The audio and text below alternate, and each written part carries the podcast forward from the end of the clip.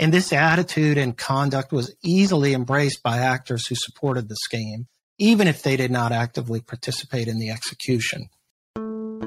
Global companies face unprecedented risks and challenges in today's economy. To mitigate these legal and economic risks, companies are rapidly embracing and elevating the importance of robust ethics and compliance programs to promote positive corporate citizenship. On corruption, crime, and compliance, you'll hear from industry leaders and insiders about how to create effective ethics and compliance programs that will mitigate risks and maximize financial performance. Here's your host, Michael Volkov. Well, hello, this is Michael Volkov, and we're here for a deep dive into the Honeywell FCPA case. The Justice Department and the SEC had a strong FCPA enforcement year, and they closed out the year with two important cases, ABB and Honeywell. I, last week I spoke about the ABB case. Today it's going to be Honeywell. Honeywell UOP, which ended up paying $160 million. And it's fairly obvious, I think, that DOJ and the SEC have cases in the pipeline. And with new policies in place, they're getting ready to move them through the settlement approval process. So, from my vantage point, hold on for a big 2023. I think we're going to see a bigger year. We've already gotten an indication that Ericsson is the next case to come through, and they've reserved approximately 220 million. So let's talk about the Honeywell case. And Honeywell is a US based subsidiary of Honeywell International Inc. So Honeywell International is based in Charlotte. There are a lot of companies associated with Honeywell through the years. But the settlement here resolved bribery charges in the US and Brazil stemming from bribes paid to high ranking officials at Petrobras, Brazil's state owned oil company. It seems to be at the center of a lot of cases. And Honeywell agreed to a three year deferred prosecution agreement, DPA, which was filed in the Southern District of Texas, which is in Houston. And Honeywell agreed to pay approximately 79 million in exchange for the DPA. Concurrently, Honeywell settled with the SEC and agreed to pay 81 million in disgorgement and prejudgment interest. Also, Honeywell resolved charges with Brazilian authorities and agreed to pay approximately 39 million. This payment was credited against Honeywell's obligation to pay 79 million to the DOJ.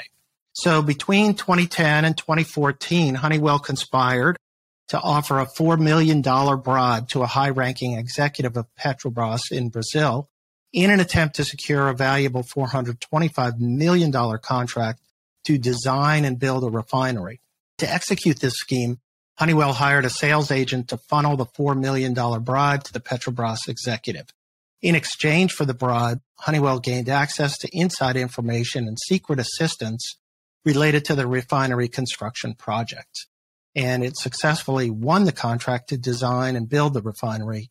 And Honeywell earned approximately $105 million in profits from the corrupt scheme. But the SEC settlement covered not only the Brazil misconduct, but bribery that occurred in 2011, going back 10 years, over 10 years, in Algeria. Honeywell agreed to continue to cooperate with DOJ, and Honeywell and its parent agreed to continue to enhance its compliance program and provide annual reports concerning the implementation of the enhanced compliance program. DOJ did not assign an independent compliance monitor. Under the corporate enforcement policy, Honeywell received voluntary disclosure credit since DOJ's investigation was initiated before Honeywell decided to cooperate with the investigation. Honeywell received full credit for its cooperation, which included proactively disclosing certain evidence of which DOJ was unaware, providing information obtained through its internal investigation, which allowed DOJ to preserve and obtain evidence as part of its own independent investigation, and they made detailed presentations to DOJ and facilitated interviews of employees and collected and produced voluminous relevant documents and translations to DOJ. Honeywell also promptly engaged in remedial measures, including terminating and disciplining certain employees involved in the misconduct and strengthening its compliance program. It hired an experienced and qualified compliance professionals more than one actually, took steps to embed compliance and ethical values at all levels of the business. And they took steps to eliminate the use of sales intermediaries and implemented an automated due diligence tool. that requires responsible managers to provide quarterly compliance certifications. So Honeywell earned a 25% discount from the bottom of the applicable guidelines fine range. Now, the facts surrounding these two schemes are fairly straightforward.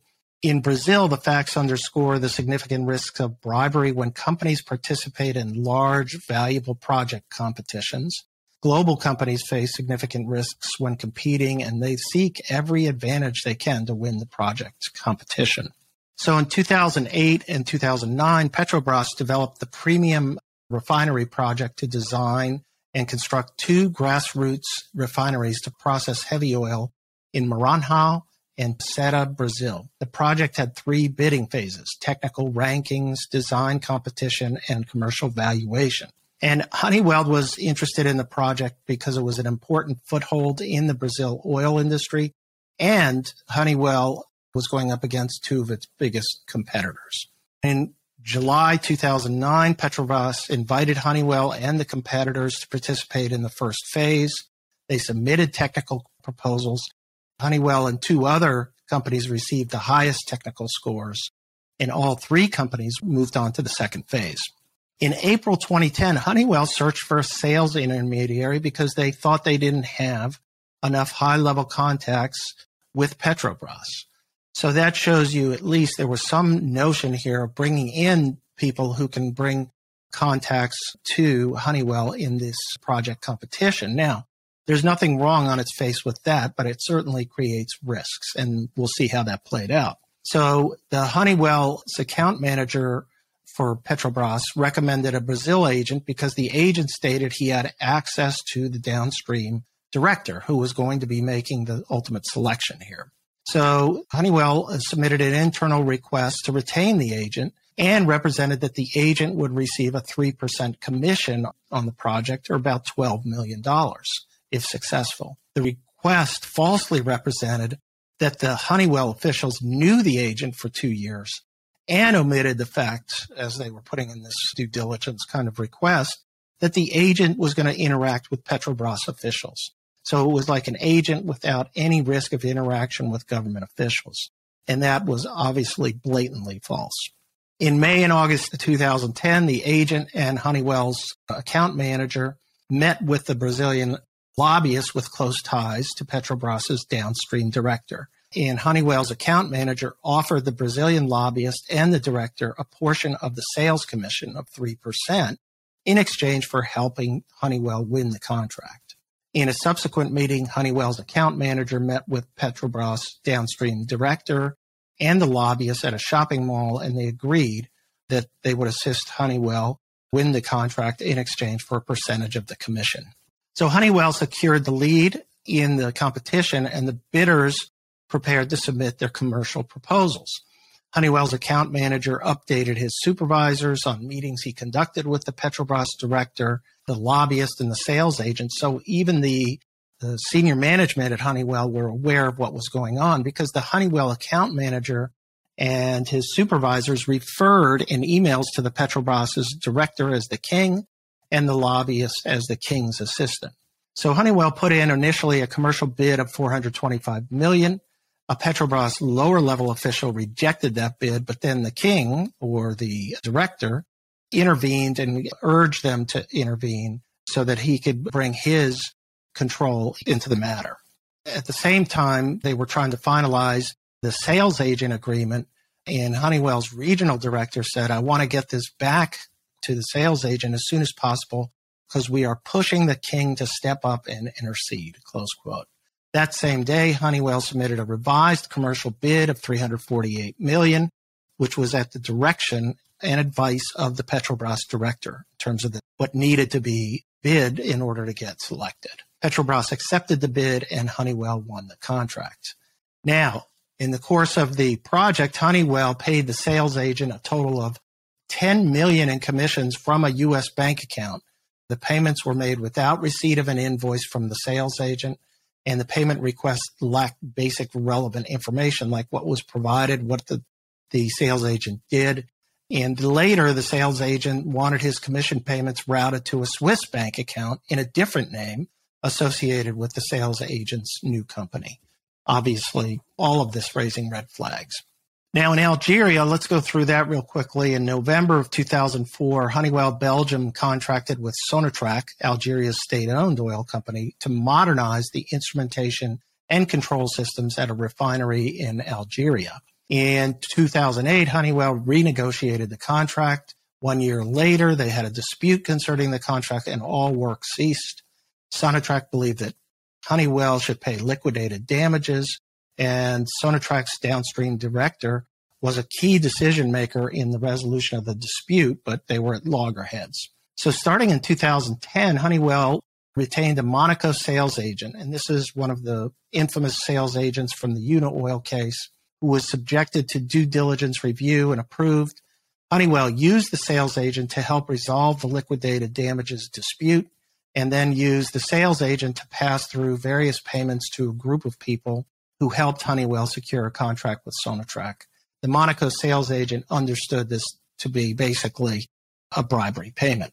In 2011, a Honeywell sales manager engaged a consultant to help resolve the problems Honeywell was having with Sonatrach, and the consultant made two separate payments to the Sonatrach official of 50,000 and 25,000 respectively from a Swiss bank account. And Sonatrach and Honeywell continued to disagree but after the first payment was made, Sonatrach then agreed to modify the contract and resolve their dispute. Two weeks later, the sales agent from Monaco and a Honeywell subsidiary entered into a fictitious sales consultancy agreement where the agency would reportedly promote sales in Algeria for a 2.4 or to 4.5% commission, despite not having any of the contractual milestones or hitting them the Monaco sales agent was paid $300,000 and basically was paid to reimburse the consultant who made the two bribery payments to the Sonatrach director. And the Monaco sales agent sent an invoice to Honeywell for a lump sum payment of $300,000. Honeywell approved the invoice payment, although there was some resistance from some of the senior management that was overrun as the business pushed to pay. And the sales agent, in turn, then repaid the consultant the $75,000 through a series of intermediary transfers involving U.S. correspondent banks. So let's talk about lessons learned. And I think this settlement underscored a number of important issues. Again, these are valuable lessons and important pointers for all compliance professionals. There were definitely significant issues relating to uh, culture, third party risk management, and there was just a complete absence here of any commitment to corporate ethics and compliance culture. The factual statements reveal the complicity of Honeywell's senior management in the ongoing bribery scheme in Brazil. And the Honeywell account manager himself was responsible for negotiating the bribery payment. And he reported regularly through emails and conversations about the progress being made on the bidding process. And everybody, as I said, mentioned referred to the director as the uh, from Petrobras, the bribe recipient as the king, and the lobbyist as the funnel as the king's assistant. Everyone included on these emails understood what was occurring and the importance of the king and the assistant to the overall bidding process. Now, Honeywell also suffered from some serious deficiencies in its internal controls. Perhaps more importantly, Honeywell's actions occurred in an environment where no one raised a question about the bribery scheme. The ongoing work with the king and the assistant and the narrow focus on winning the project through whatever means possible was clear. So it occurred in a high risk country, Brazil and Algeria as well. But it was exacerbated here with regard to the Brazil project by the overall size of it. The design and construction project for a cost of 348 million the risks were heightened, I think, by the fact that Honeywell knew it was competing against its two major competitors. So winning at all costs quickly turned into winning without any compliance with the law. And this attitude and conduct was easily embraced by actors who supported the scheme, even if they did not actively participate in the execution. So this is clearly an example of risks to culture, risks to any company when they're engaged in this type of competitive process. But now let's get a little bit more specific with regard to Brazil and Algeria and the active use of third party agents who are enlisted to facilitate bribery payments. From start to finish, the selection, engagement, performance, and payment of each agent revealed a glaring absence of relevant controls to each step in the third party relationship process. Let's start with the Brazil sales agent who was used to make contact with the Petrobras director and arrange with the Honeywell account manager the bribery terms. The sales agent was engaged and selected because of Honeywell's need to establish close contacts, as I mentioned, with high level Petrobras officials. That reason alone created significant risk. But nonetheless, the controls surrounding this were not even really enforced. And the Honeywell employees, for example, who prepared the due diligence materials, falsely stated that they knew the agent for two years and failed to state that the agent would interact with Petrobras officials. And the internal review of the agent's due diligence application was deficient as well. In Algeria, the Monaco sales agent was retained without any consideration of the plan to use the agent to assist Honeywell in resolving the Sonatrach contract dispute. After securing approval of the Monaco sales agent, Honeywell used the agent to repay a consultant for bribery payments. Finally, in both the Algeria and Brazil situations, Honeywell's financial controls failed to require proper invoicing, description of services, and confirmation of payment arrangements. In the Brazil situation, the sales agent changed his company and banking location to a Swiss bank account, and no inquiries were made as to the nature of the changes and the reasons to justify payments to a Swiss bank account in a different name. Most importantly, however, the failure to inquire as to the nature of the payments, the actual services provided, and the contractual terms that applied to the payments all combined to facilitate illegal payments to be made in furtherance of this bribery scheme. In the Algeria case, actually, a senior executive questioned the $300,000 lump sum payment to the sales agent, but was quickly overruled and approved the payment. The executive's intuition was right, but it is interesting how quickly he abandoned his position in the face of opposition. Again, if Honeywell placed organizational value on a culture of ethics and compliance, the executive may have stood up to the opposition and followed up on his concerns. Well, that's the uh, Honeywell case. Another interesting case. The like I said, the year closed out 2022 with two important FCPA cases good lessons learned, good reasons to reinforce your third party risk management program. So we'll be back next week. Thanks for listening today. And we'll be back next week with another episode. Thanks again. If you enjoyed this episode, the best way to support the show is by subscribing on your favorite listening platform. To learn more and connect with Michael Volkov, go to volkovlaw.com.